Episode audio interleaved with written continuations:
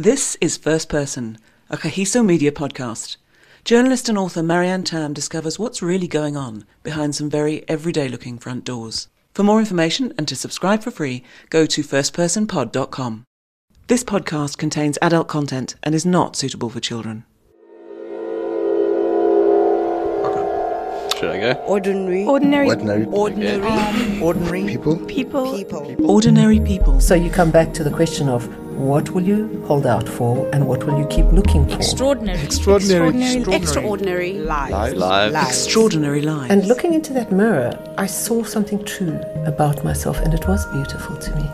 First. First First was person. Person. First person. First person. I suppose there's a part of me that still fights it that says this is not normal, this is not nice, it's not ladylike. This time, Faith Lyon Wall.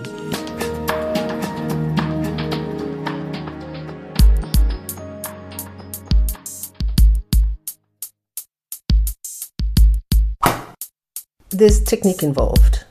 The build up is such an integral part of the satisfying sexual encounter. So if you know nothing about it and you suddenly start caning somebody and, and the room is cold and the flesh is cold, it hurts so badly that you can't even engage with the process. But if it's a tease, if it's a you warm up with a hand spanking, then you use a, a paddle and then a belt and uh, then a crop and then a cane. You know, the, the 10 strokes that you take with a cane after 45 minutes of play could be much harder and in a sense more painful, but by then your body's like warmed up. You're ready for the intensity and it's lovely, it's not hideous. Sex is, for most sentient beings, a driving force, an animating urge. And let's not forget, life is actually sexually transmitted. Dr. Freud suggested that sex is at the center of all other behaviors, the single most complex atavistic human urge. In 2010, Christopher Ryan and Cacilda Jethá, in their best selling book Sex at Dawn The Prehistoric Origins of Modern Sexuality, countered the modern narrative of human sexual evolution, saying that our ancestors were pretty kinky and actually had multiple sexual partners, and this was once common and completely accepted. Marriage and monogamy, they argued, are externally imposed restraints on our true sexual nature, which brings us to Faith. It's not a real name, but that doesn't matter. Her experience is very real that of being in a marriage where the sexual light has gone out. She knew she needed something more, and unlike a lot of people in the same position, she went out and found it. How does that happen? Because all of us have a point where we we are with a partner where you think, well, I'd like to do something else, but you sort of decide, well, no, I can't because I've got too much at stake, or you just don't do it, I think or you don't tell your partner and you do do it. I knew that that was not an option because of the kind of person I am, that I don't want to have to remember what I've told whom.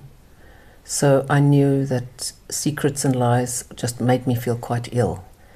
Um, and we were both quite connected to each other in a very meaningful way. And we'd come to an understanding that we had very different sexual needs and wanted different kinds of sex and wanted different intensity and regularity. And he said to me, You've got the itch, you get it scratched, but play safe and come home afterwards. That's quite something. I mean, big thing to say. What did you? How did you broach the subject with him? Did you come back and say to him, "Do you mind if I sleep with other people?" I mean, there was such a level of frustration in me that we were clearly so mismatched about our sexual needs. And somebody else was paying me attention, and I knew that I wanted to act on it. And I knew it wasn't going to go away, that the desire for more contact, for more. I want to say affirmation because I think that when you're desired, you're profoundly affirmed as a woman, as a, as a human being, a, a, as a sexual being. And it was not going to go away. And for ten years before that, you hadn't seen anyone else. No, it had been absolutely monogamous. There was a supreme safety in monogamy. But what was not safe was, was feeling rejected and, and feeling unmet and unseen. Part of my need is around the, the BDSM The B is bondage, discipline. dominance and submission Okay. and sadomasochism. Okay. How did you find out that that's what turned you on? it was a dawning awareness that I would say actually predated any sort of sexual awareness, that it almost stems from the earliest sort of religious experience as, as, a, as a Christian, that there was a sort of an identification with the Christ figure that I have only begun now to properly identify and understand for myself. There was a sort of a transfiguration or, or something that I imagined in the, the whipping of Christ. Yet I know my father was not a violent man, but and, and I saw him as a Christ figure. But if I disappointed my father, there was such a distress in me that somehow, you know, getting a, a spanking or a hiding and, you know, the tears and then afterwards being held and being told I was forgiven, that was a, a fundamental, I think, experience that informed my later sexuality. But it was not a sexual experience. There was no sexual abuse. There was nothing sexual about it. And yet, as an adolescent, there was fantasies of, of sexual violence done to me, but I never knew that. That was not my experience. I lived a very cosseted, sort of middle class, white, protected uh, childhood and adolescence. And yet, when I started to read erotica and I found out about this, I just knew that was the kind of intimacy that I desired. It absolutely sang.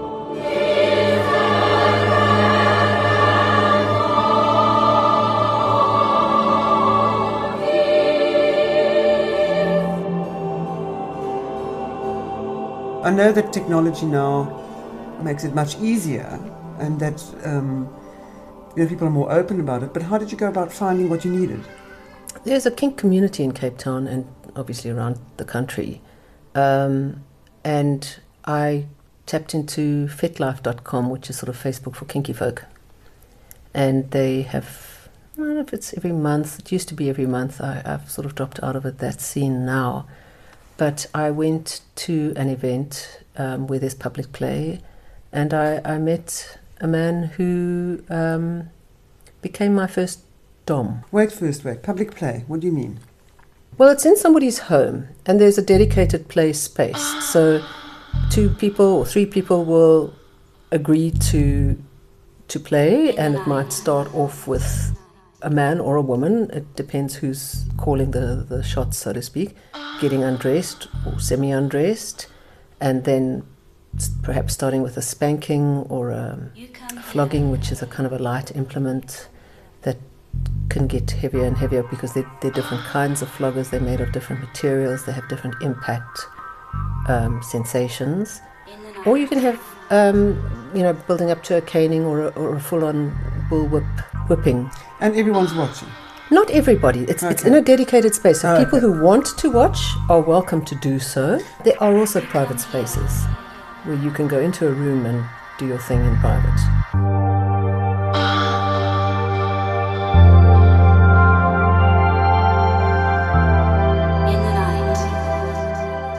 What did you think when you walked in? Like I found my, I found my, my sweet spot.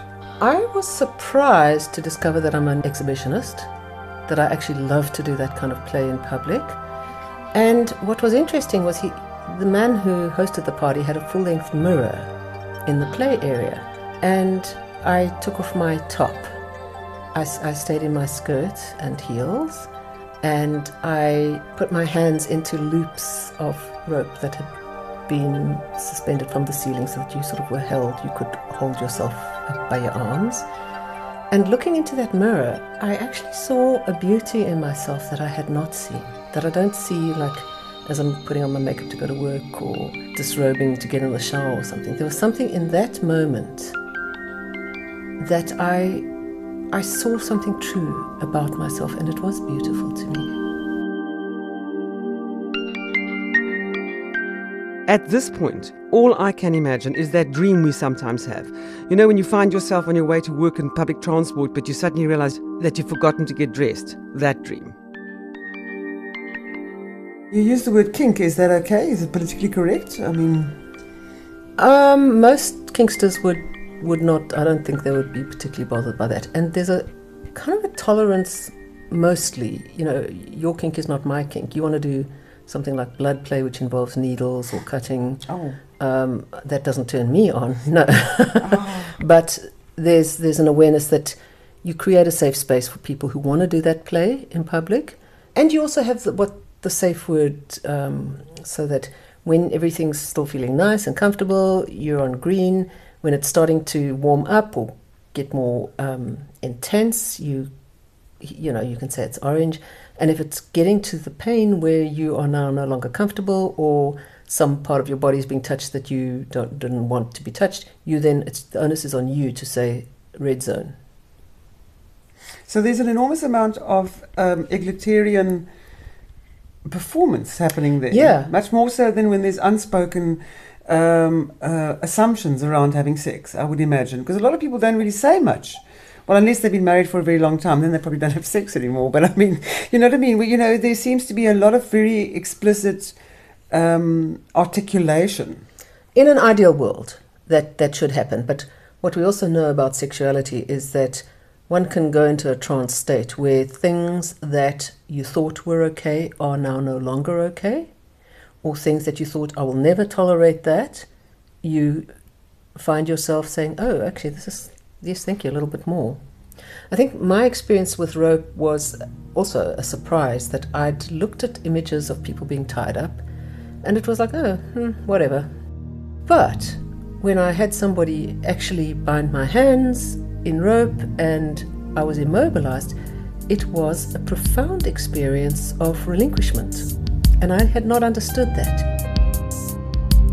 We live these compartmentalized lives where your thinking function and your bodily functions are often in, in very sort of different silos. And so you can have a notion about what does it mean to be slapped or spanked or, or, or whipped. And until you've actually crossed that threshold and entered it with an open heart and an open mind, you don't know what you're going to feel. And you, you are not prepared for what might emerge.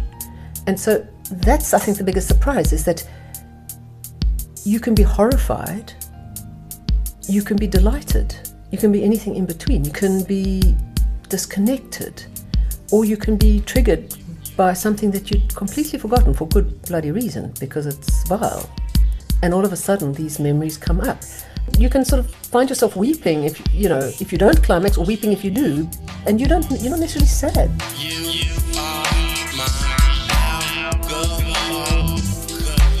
There's not really language for this in some ways because to to disentangle what's happening when you're being whipped or tied up or whatever, and, and to try and sort of pick it apart logically, it's not that easy to do. You get my face red.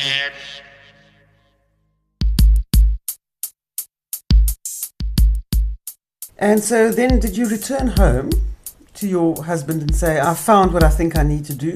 And did you tell him everything? Did no, no, he him? wasn't particularly interested. Okay, so he didn't- It, he- it wasn't a kind of a cuckold scenario where he wanted to watch. or- Okay, or no, or he just said I mean, he safe. came to one or two of them with me because he's a hell of a good sport.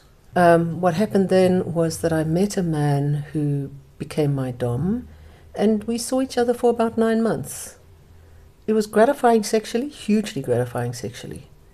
When you say dom, you mean your, your domineer, your My dominant. dominant. Your dominant. Yeah. He was on his own journey, learning about what he wanted, and then when he decided that he, you know, wanted more than one sexual partner, I thought, oh, this doesn't really suit me anymore. You know, because I wasn't being sexually active with my husband particularly. I just realized I, I didn't really want to be part of multiple couplings. Did you bond with him emotionally in any way? Oh, way? absolutely. Okay. Very much so. Um, very much so. Would you would you just see each other for sex, or would you go out for dinner? Would you go to the movies? Oh, Uh, yes, certainly. And um, we sometimes we'd socialize with my husband as well. We'd go to movies, the three of us, or go to dinner. Not very often, but now and again. I mean, we also at one stage all went camping, with, you know, and had two tents. And he was happy to be included, and he he loved the you know the camping experience. Um, And the purpose of those socializing together? again retrospectively what was the purpose i don't know maybe i was sort of i had an, a hope that there was some way of making the whole scenario work. And now, four four years on from that, I I don't. I think I was naive. So Although it can work. I mean, uh, it, there are sort of open houses where people work and live together. Yeah, I think that was that was a hope because in, with the next partner, we even talked at one stage about buying a property together.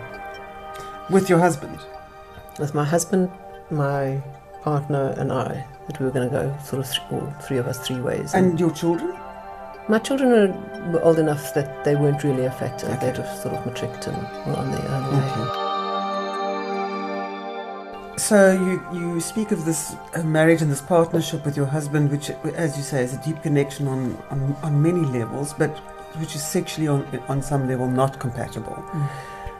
But at the same time, when one goes outside of this, often sexual encounters are not, they don't have very much depth in the real world. Is the need to have the sex that you need to have that overwhelming that it's worth compromising that for?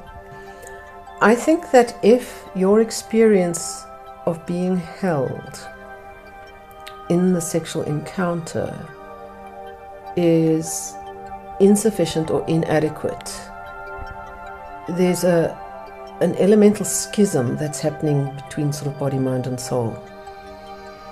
And that when there is sufficient physical holding, the other holding whether it's financial or whether it's intellectual or whether it's companionship, walks on the beach, walks on the mountain, doing things together. Um, though, I, I, it's again, it's really hard to define and to articulate and to, to sew the whole thing up.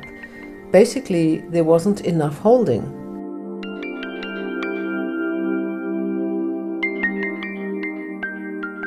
The marriage has ultimately ended in its contemporary format.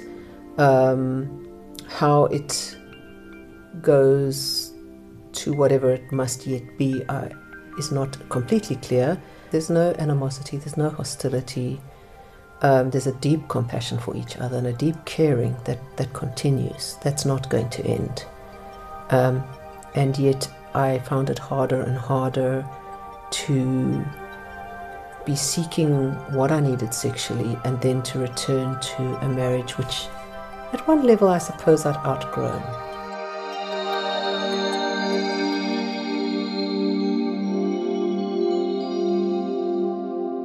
What you said in, earlier on was quite interesting because you didn't want um, to have multiple partners with the one uh, Dom that you'd met. He wanted Yes. to.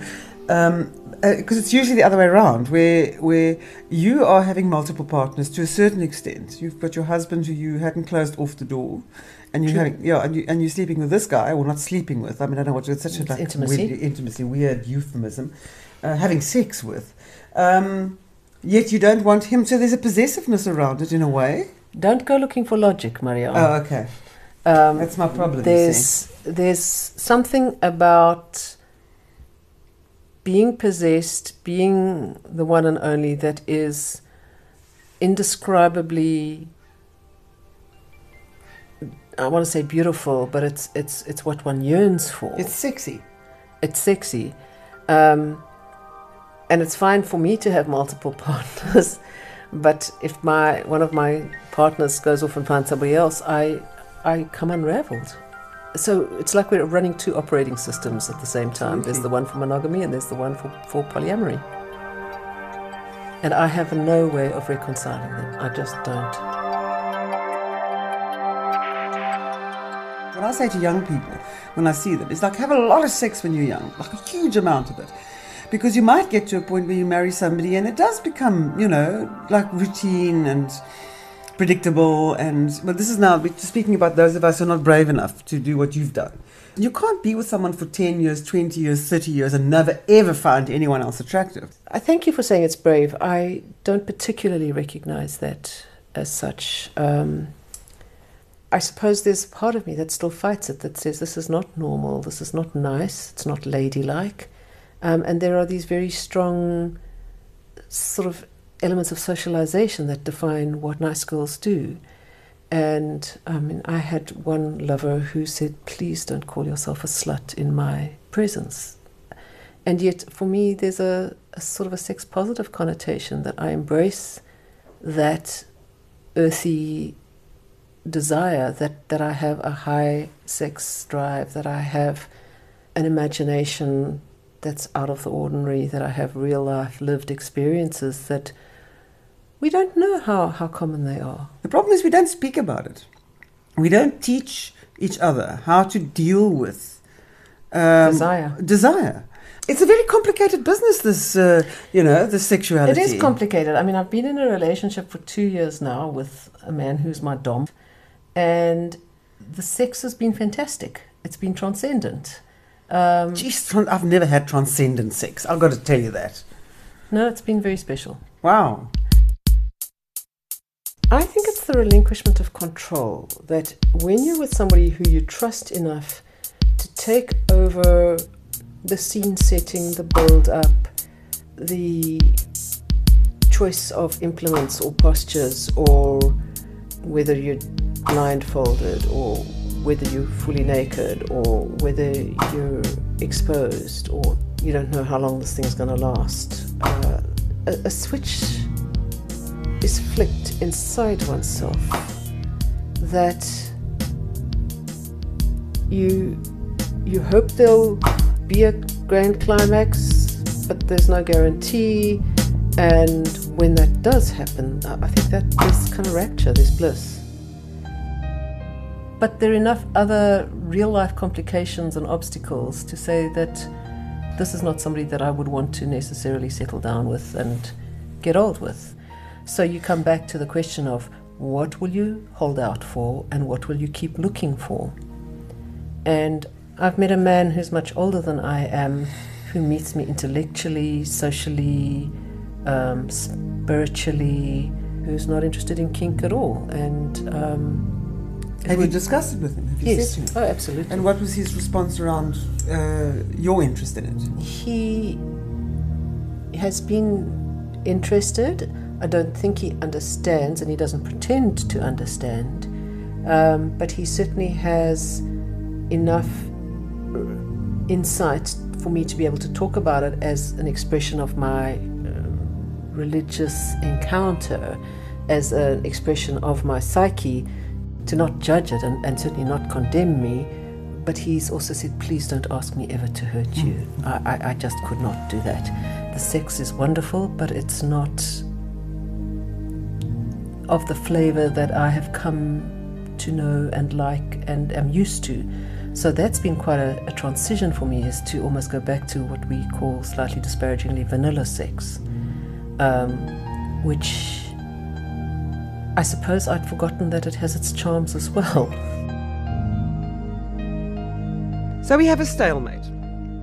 Monogamous you versus having loads of sex with other people you. Perhaps we've evolved emotionally and require, like gibbons and swans and turtle doves, that one, that only. Who knows? Dan Savage, one of the world's most influential 21st century writers on sex, believes that monogamy works for some people but not for others. Savage believes we can't help our urges, and actually, the best we can do for our partner is to be honest about these, which is what this story is all about in the end. Honestly, mostly.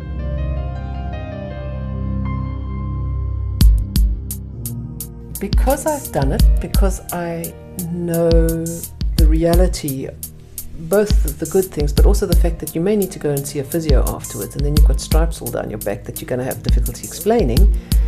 You know that you've you've got into a spasm in response to a particularly painful blow, and you know now you really need to get your neck fixed. I may be naive, and I may look back in three or five or ten years' time and say that was a mistake. But what I'm hoping now is that as I enter a new relationship where, in every likelihood, I'm going to opt for monogamy again, um, that the experience of the sacred will relocate. It will not be in, you know, identifying with Christ, uh, you know, being whipped, Ooh. but to some sort of resurrection song that's being sung, whether that takes voice through my own writing or my own composition or my own musical performance. Um, it's my hope that that chapter will close and close with dignity and with with reverence, which is how I try to try to live my life in every facet. I'm also open to exploring, in a sense, a, a new dimension of my own sexuality, which requires a level of surrender, but to to a not knowing, and perhaps to a deeper unknowing than what I found in the experience of, of BDSM.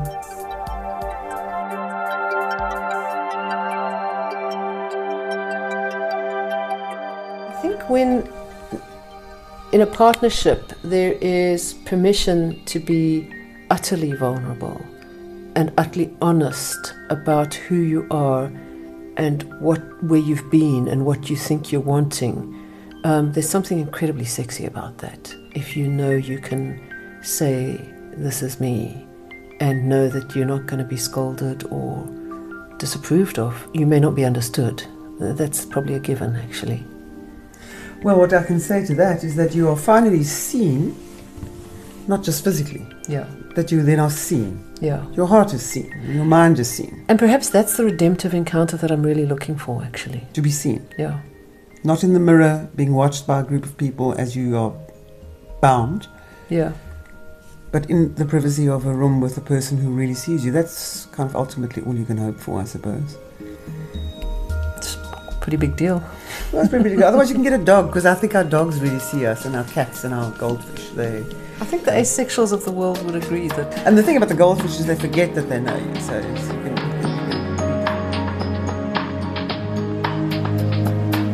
First Person is a Kagiso Media podcast. For more information and to subscribe for free, go to firstpersonpod.com or find us on iTunes. If you'd like to advertise around the podcast, then email firstperson at kagisomedia.co.za.